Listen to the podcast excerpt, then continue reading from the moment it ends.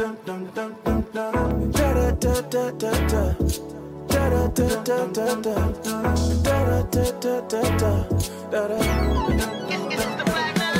up, get out your seat. Live out your destiny. Get out and stomp your feet. Um, she's always on the grind here helping. So today we are talking about La Familia. And that's all the Spanish you're getting, okay? And so, so if you got excited, like, oh, no, that's all you're getting today. Um, and so we're talking about the family, right? Amen. Can I get a just kind of see who, who's in the room with me? Who here was raised by one of those families where it's like, when you're at home, it's normal, but when you go into public, people are like, dang, why are you yelling so much? Who was raised in a loud family? Raise your hand. Yep, okay, yes, good job, good job. Okay, yeah, Mia, good job being honest. Okay, appreciate it. I'm a youth pastor. I call people by name. Uh, the loudest person in our church right now is Clara Armstrong, and that's Pastor Jesse's uh, mom. So it just is what it is. I'm, I'm very, uh, uh I'm amazed. Like God has a calling on her life. That's all I know. Uh, how about uh, let's see? How about people who are super like your family, like you hug and kiss, and when you go in public, people are like, bro, too much. Anyone? Raise your hand if you're in a super touchy family. Yeah. Okay. You have permission to scoot over if the person next to you raise their hand, okay? There's a no judgment, five second rule. When you're creeped out by a person, you can just, amen, brother. God bless you. All right? So, uh, raise your hand if you're not about the touchy feely. Come on, this is your chance right now in church to say, I don't like where you say greet each other. Raise your hand if you're against the greet each other. Yes, yes, amen. That doesn't make you less Christian. There's people don't wash their hands. We see people come into the. T- I know you see people come in and out of the bathroom just believing that the Holy Spirit is going to cleanse their hands. Um, and uh, you know, God bless their heart. just don't don't bless me by hand, shake, hand, ah, shaking my hands, okay? So we're all raised different. Ra- raise your hand if you're raised Catholic. Any any any? Yep, okay. Raquel's excited about that one. Okay. Anyone raised Baptist? Yeah. Raise your hand if you're raised like Pentecostal. Oh, that was quite. Come on, bro. You weren't raised Pentecostal. Don't be lying in the house of God. Raise your hand if you're raised Pentecostal. Yeah. Oh, ah. Okay. That's not the kind of Pentecostal I, I the Pentecost church I was raised in, like, woo!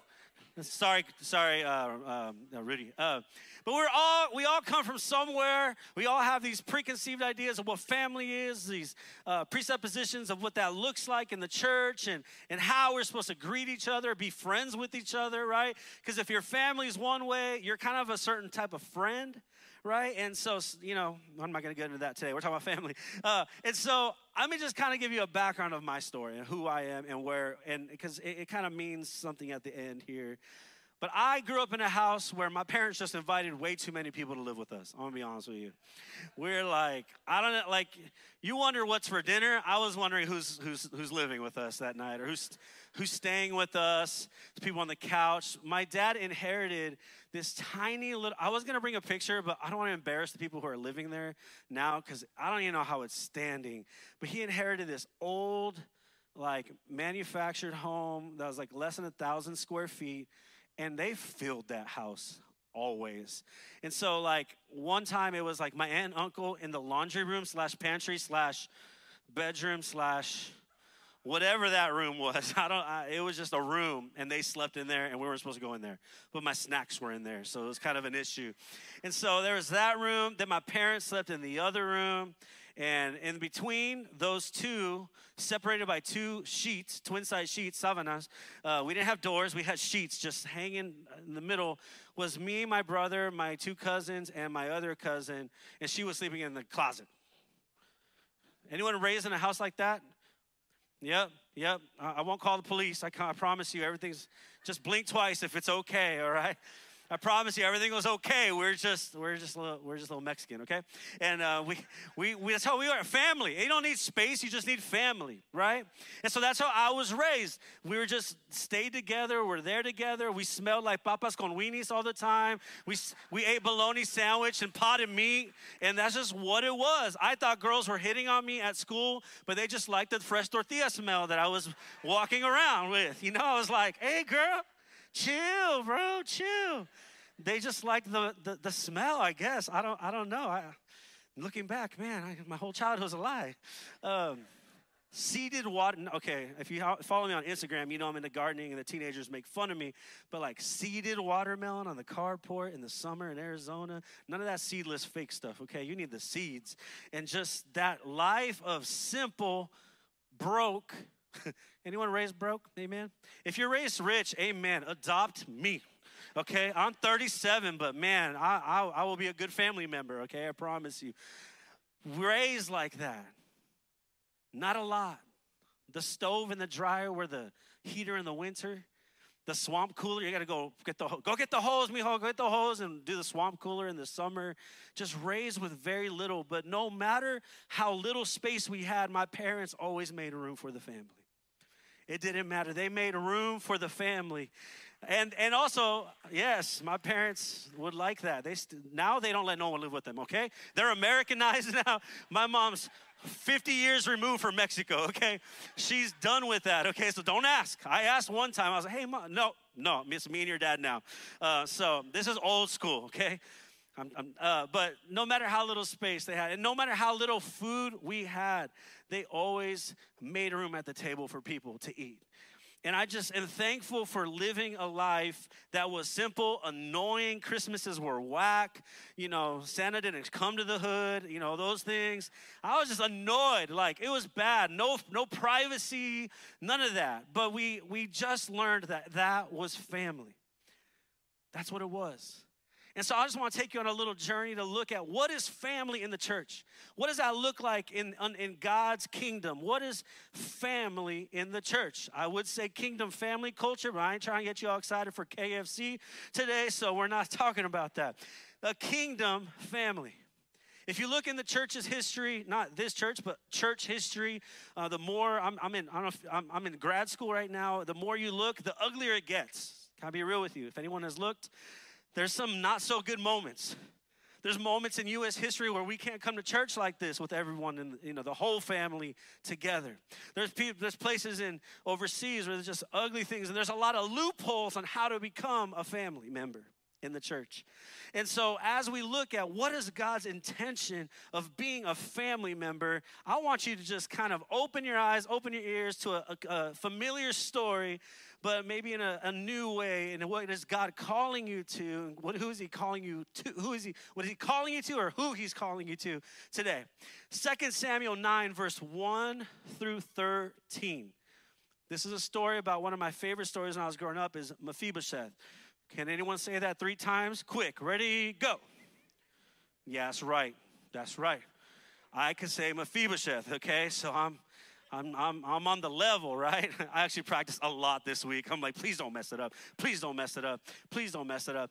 So it's a story about Mephibosheth, and, and we're going to jump in, and I'm going to read 1 through 13, and we're going to dissect it a little bit. One day, David asked, Is anyone in Saul's family still alive? Anyone to whom I can show kindness for Jonathan's sake?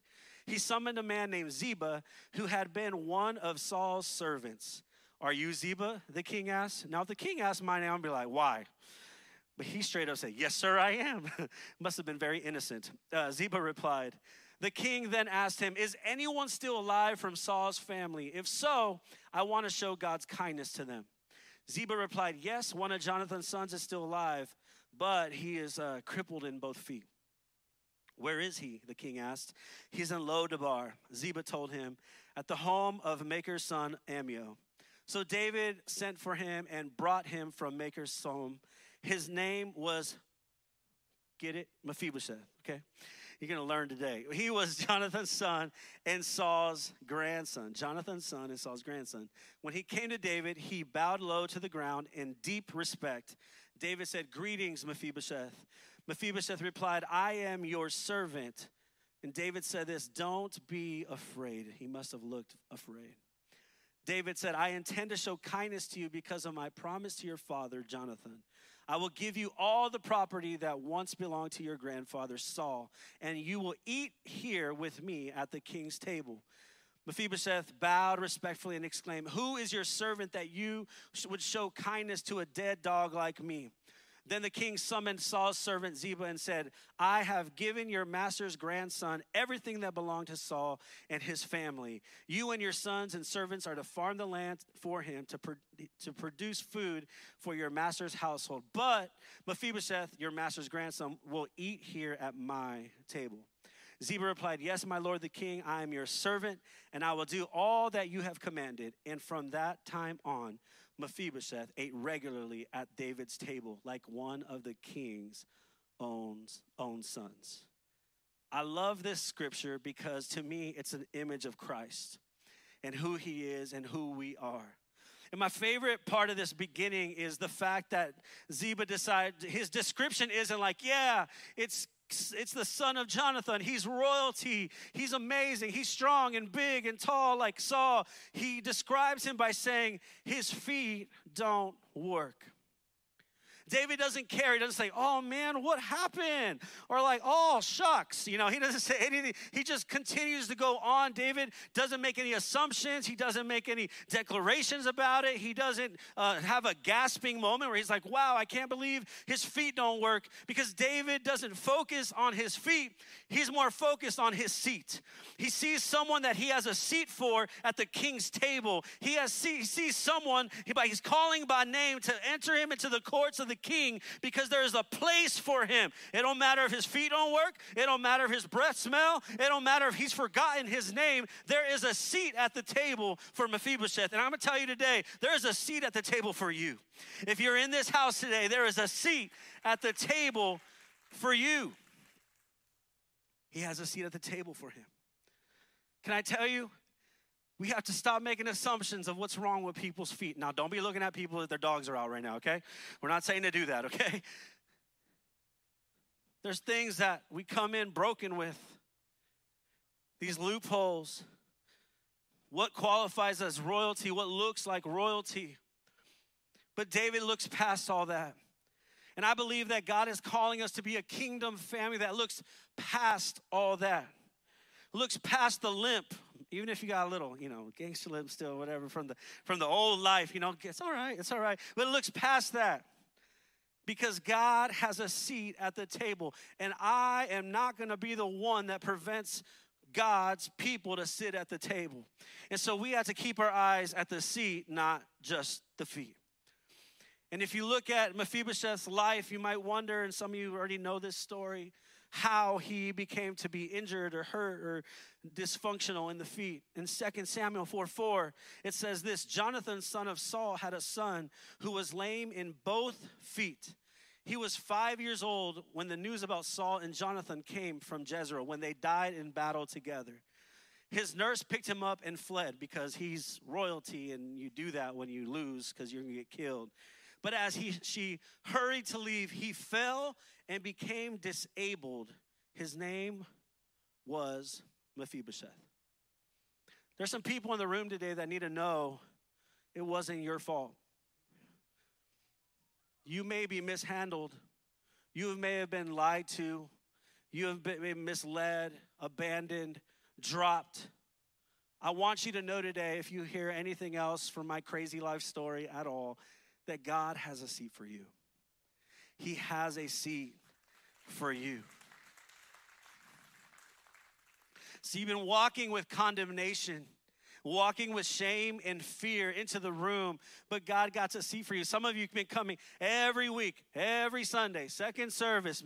Maybe you get real holy, go to first service once in a while, and you walk in that room and you raise your hand and you sing the song and you do the thing and you walk and you walk, but you've been dropped and I'm telling you today that a seat at the table is what you're looking for. And we need to stop giving ourselves the consequence of not being worthy of what Christ died for and putting us at a seat in the king's table. You've been dropped, you've been hurt, but there is a seat at the table for you today. There is a seat at the king's table for you today. Man, there is healing at the seat of the king's table. There is love at the seat of the king. There is acceptance. There is worth. There is a, a value in your name and who you are when you're sitting at the king's table. Pastor Dean gave um, Pastor Pastor Dean gave me and Andrea a, a, a, gift card one time to like some really fancy steakhouse.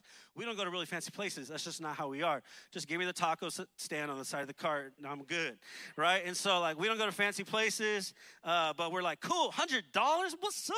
Let's go.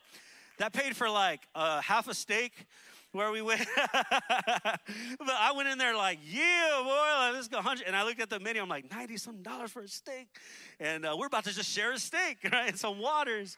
But I'm going to tell you, like, sitting in that fancy restaurant, I was like, yes, go get my sparkling water with that towel.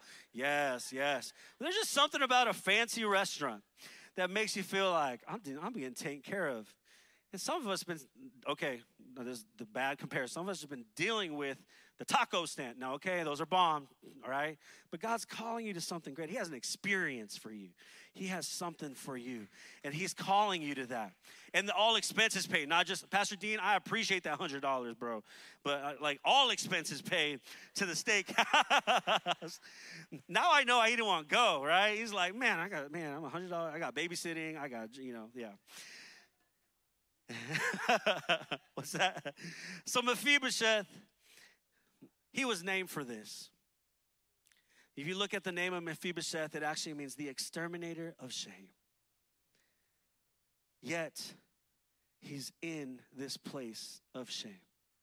Could it be that Jonathan, the son of Saul, who brought calamity and fear and, and anger and who lost the anointing of God and, and who did all kinds of crazy stuff and wronged people, that Jonathan, looking at his dad and looking at his covenant with David, he saw this son and it brought hope that he would say, Hey, we've been put through shame, we've been put through hurt, we've been made some bad decisions, our name has been run through the mud, but I'm gonna name you Mephibosheth because we are gonna exterminate the shame that has been brought to our family. And here's the deal God would, the, Satan would love for you to not live up to your name. So he's over here living in this place called Lo Debar. He's living in a barren place and he's dropped there and he's living below his name. He's living below his name. He's supposed to be the exterminator of shame, yet he's saturated in shame. He's hurt. He's stressed out. He's depressed. He's lonely. He has no rights to his royalty or anything. And he's literally living below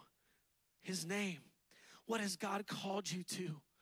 I just imagine many of you guys, your stories when you were saved, when God has called you. You remember the moments, like Pastor Brandon was saying, like those moments where you're like, man, God, you're calling me victorious. God, my family was a certain way, but you're calling me free. My family might have been alcoholics, but I'm declaring that I'm free. My family lied a lot, but I am truthful. My family did this and did that, but I am truthful. Stop living below the name. The reason, the listen, you can do that by coming to the table. Do it by coming to the table. You kind of act how you, you kind of act the way you you kind of act like the people you hang out with. When you get around royalty, huh. well, I, I will take that salad and that little fancy forks. You know what I'm saying? Some of us have been living below what God has called us to. This name, Lo Debar. Where you go after you're dropped or hurt matters. Can I tell you that? Don't go to the gossip. Ooh, that, was that one. Ooh, it got real quiet. Well, that was for first service. My bad. You guys are good on. Don't go to the gossip. Don't go to the person who's going to talk about the person who did this or did that. Don't, don't, no, no, no, no. That's, that's not kingdom family, right? That's not what we learn in, uh, in Matthew was 18, 19, and how we handle them things. Don't go to those places. Who we go to matters. He goes to this place of no pasture, a barren place, no worth. He is a prince who should have cattle like crazy, and he's in a place that doesn't even have pasture for cattle. He's literally in a place that is barren, a barren place. And he and the enemy can easily convince him that he's meant for this place, that his he's lost royalty, he's broken, and he qualifies for just a broken place. But can I tell you guys, that is a lie from the enemy. My mom always told me, hey, if, if you start if something goes against the will of God, that's from the devil. Straight up, simple, plain She's not a Bible scholar or anything like that, but she's like, that's from the devil. And she said a lot of things were from the devil, okay? Uh, so, but she said that's from the devil. And if you start to think that you belong in a barren place because you're bad or you've been dropped or you're not that Christian or you don't know how to memorize scriptures or you don't know that song, that's a lie. None of you were designed or placed or meant for the barren place. That ain't the Jesus I serve.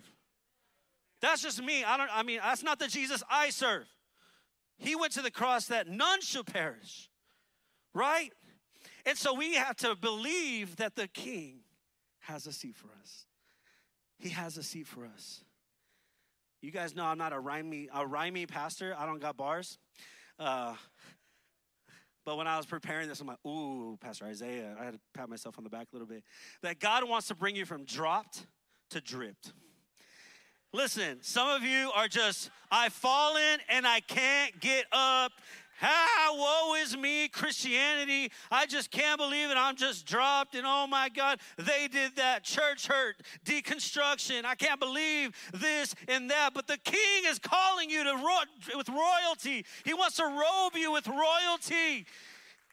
No longer dropped, but dripped. You know what I'm talking about. You're laughing. You know what I'm talking about. Dripped. That's what I'm saying. No pay less like I grew up with. Okay? Dripped. When I was uh, a freshman in high school, my mom let me go to a party. I, I wasn't allowed to go to homecoming or prom. I think I might have shared this before. I didn't go to prom. My youth group had a, an event called Prom Miss. And uh, we all we all got our purity rings and uh, promised to save ourselves till marriage. And um, I think the, the success rate on that was really low. I don't think they do that anymore. um, so I went to this party, the high school party, the kickback, the, you know, and there was like, I was like, man, that's right. I told my mom, I am with the Lord. He is with me. I'm behaving. I'm, I'm gonna speak in tongues in there. I'm gonna bring them all to Jesus when I go in that party. And um, I sat down and I lost. And um, I sat down, and this girl sat next to me, and we're talking and uh, holding hands. And then my friends over there holding hands from youth group, and my other friends from youth group. And and in my head, I'm like, I'm a Christian. I, this is the first time I went to anything like this. I gotta. I, why am I doing this? What's going on? And I just found myself settling in around the, the people I'm surrounding. I'm just gonna do what people are doing and chill. And I think Mephibosheth was kind of the same way. He's in royalty, but he's in Lodabar chilling. And I think that God is calling out some people, some go get them people. You know what my mom did? I don't know if she stayed at the parking lot, if the Holy Spirit told her, I don't know what happened. Oh, God. I shouldn't tell this story. My mom walks into that party. I don't, it must, it must have been the Holy Spirit. She walks into that party, starts ripping off blankets off people. Uh uh-uh. uh. I'm gonna tell your mom, let's go. Get up, grab people by the ear. Let's go. Where's Isaiah? Let's go. Where's Isaiah at? Come on. We're leaving. This isn't what God would want for you, this and that. And I'm like, oh my God, this is ridiculous. But can I tell you, there's moments where we can't leave on our own. We need some go get them kind of people. We need some people who will go into the places, go into the darkness, and go get them. Mephibosheth was there for years, and here he couldn't just walk out. David said, Go get him. Go get him. I was embarrassed when my mom did that. Oh, that girl, she, you know, she wasn't even that pretty. Let me be honest, you guys. Like, I was just excited. I, I married way better. That's all I'm saying. Way better. And so, thank you, thank you, mom. But I, I was out there and I couldn't leave alone. I was stuck. And we need some go get them kind of people. We need all the king's horses and all the king's men to go put some Humpties back together again, right? Some of us just laying cracked. Just laying cracked. I said tweaked and cracked in the same service. I, dear Jesus, just laying cracked. And we need someone to go get them. We need someone to go get them. Last thing I'm going to share with you today is family remembers. Jonathan and David were buddies, they're friends, and uh, they're trying to figure out is is Saul David's like, "Hey, is your dad going to kill me or not?" I feel like I've had those moments sneaking out when I was a kid. Is your dad to kill me or not? And then D- Jonathan's basically like, "Hey, bro, my dad's to kill you." right? And so in 1 Samuel 2018, here's what happens in that when David has to flee. It says, Then Jonathan said to David, Tomorrow is the new moon feast. You will be missed because your seat will be empty. David knew what it was like to have a seat and lose it. We can't forget those moments, family. We can't forget the moments where you were hurt, you were dropped, you were broken, cracked, felt like no one lo- no longer believed in you, or felt like you don't belong at the table. And the king came to give you grace. I told you guys a little bit about my story. When I was 11 years old, I was baptized in the Holy Spirit, the baptism, uh, the evidence of speaking in tongues. At 11 years old, I said yes to God at camp. I was sitting there. I'm like, God, I, I, I'm, I'm, yes, I'm going to take that calling to youth ministry. I said yes at 11. I was excited. I was preaching. I was preaching in high school. I was leading worship on the guitar. I was preaching in Mexico when we go on missions trip. I was doing the thing. I was like golden child youth group poster child guy. Like, like that, right? Every camp, every everything. I was at everything. And God had called me and he was using me at altar ministry like like crazy. People were getting healed and people falling on the spirit. It was just wild. I didn't even know what I was doing. God had just like drenched me in his in his his anointing and, and everything. And and around 12 years old is when I started running from them. 12 years old. Stealing from family, running away, trying to steal the car. I didn't know how to do it, so I was like I put it back. Um, lying, be manipulative, rebellious. But at the same time, I was still preaching. I was singing, worship. I was, conf- I was saying, hey, I'm called into ministry. I'm going to Bible college one day. I'm going to be a pastor. And I was just excited about what God had called me to do. And a lot of that changed well, I thought it changed that one day at 2 a.m. in the morning, I get a phone call from my girlfriend at the time, and she says, Hey, I'm pregnant. 16 years old. And my mom had me at 17, so I was like, Dang it. It's happening again. And at 2 a.m., I walked into I walked into my parents' room, probably a lot like Mephibosheth did, broken, ashamed, embarrassed, not sure if I'm about to get killed. Because for real, my mom's my mom's chancla game it had like a brain of its own. right? And thinking I'm about to get grounded for life, no longer be called to ministry. I'm about to have a kid. No one's on, like all those things. And I, I go to my mom and she says, I know. I'm like, dang, Holy Spirit just be messing up the script for me all the time.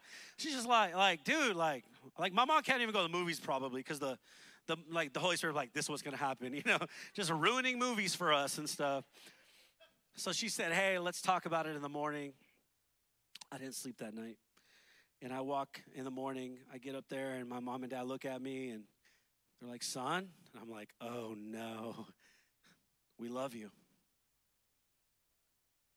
There's a seat at the table for you. Care about you. We've been broken before. I remember. Hey, son, I've been cracked. I've been dropped. I've fallen. I love you. There is a seat at the table for you.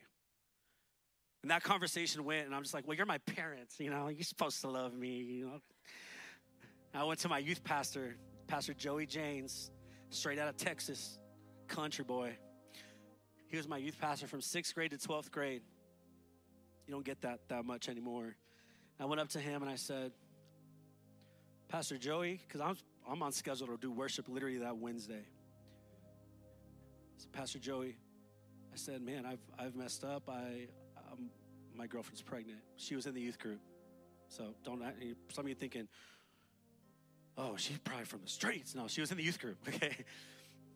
I said, hey, man, my girlfriend's pregnant. I was like, my whole calling, my whole everything, gift, anointing, everything that God has told me to do is gone.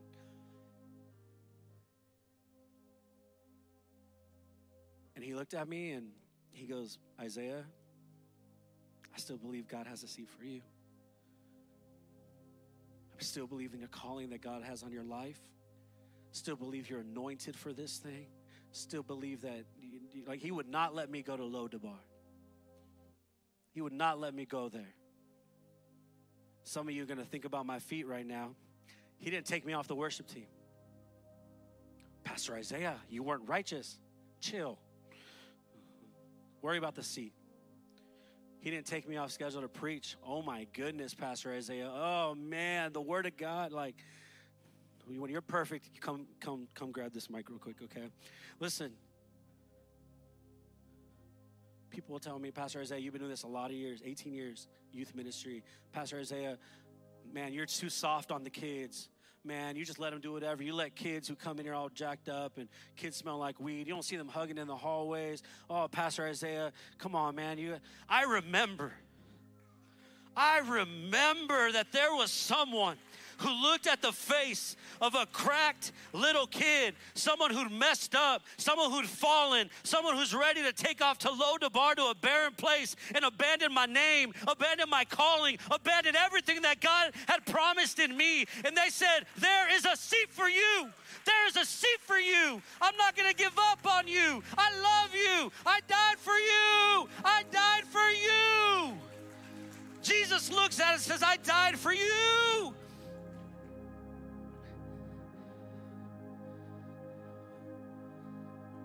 A week later, my girlfriend at the time miscarries. The whole church knows about me now. and now, as a youth pastor, I'm sure parents were lined up at my youth pastor's office. How dare he be on the worship team still? How dare he preach? How dare he do that? You see him? Can I tell you the reason why why I love this so much? The reason why I love like my heart as a pastor, my heart is cuz I remember I remember I remember when I was given a seat at the table broken, ashamed. I was a teenager, just like the teenagers I get to serve today. I'm not going to be the person who says, "No, no, no, no, that's there's no table for you. There's no seat at the table for you."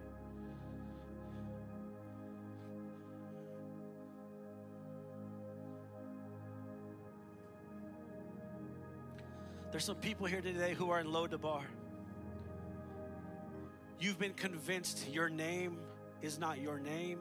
You've been convinced your royalty is not your royalty. You've been convinced your seat is not your seat.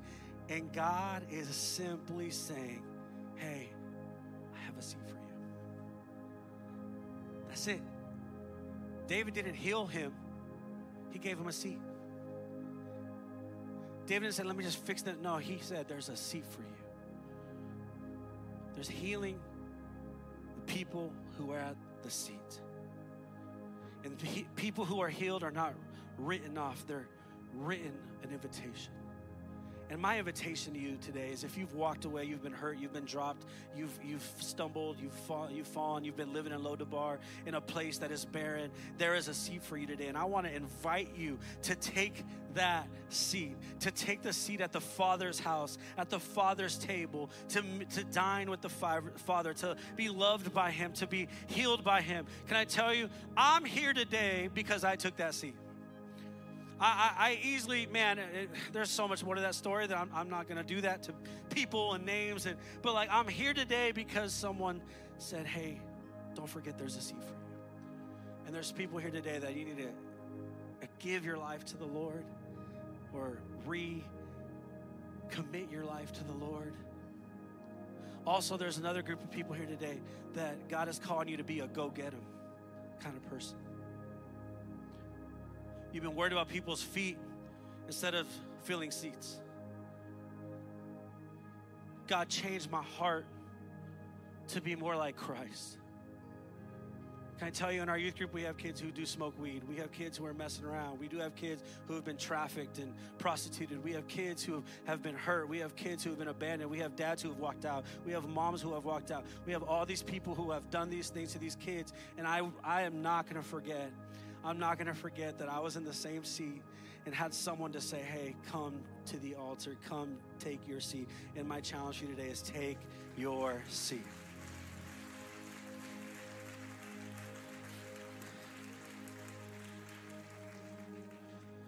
There's a beautiful part here that David writes. You guys know this by heart. I'm not used to this version, but I'm going to read it and I'm going to pray over you guys. It says in Psalm 23 The Lord is my shepherd, I lack nothing.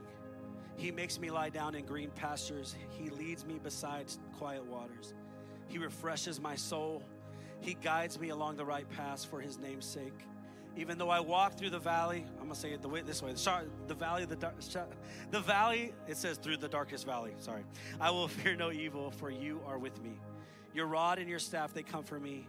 You prepare a table before me in the presence of my enemies.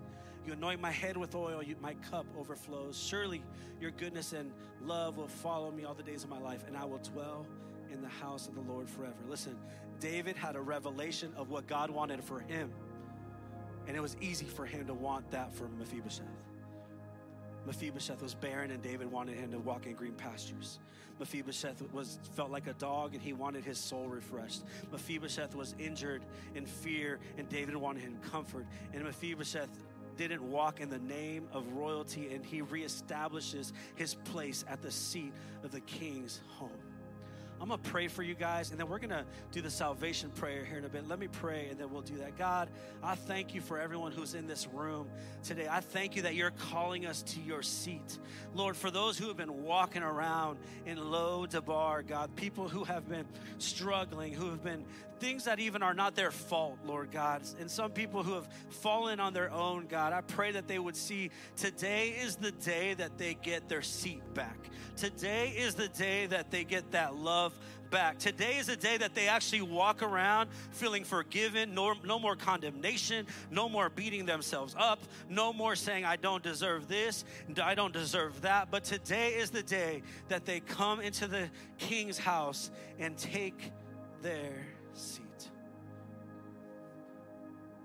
God, I thank you for those you're calling to be a go get them kind of person, like my mama walking through that birthday party or whatever that was, going and getting them, God. I pray that you burn that in the heart of people.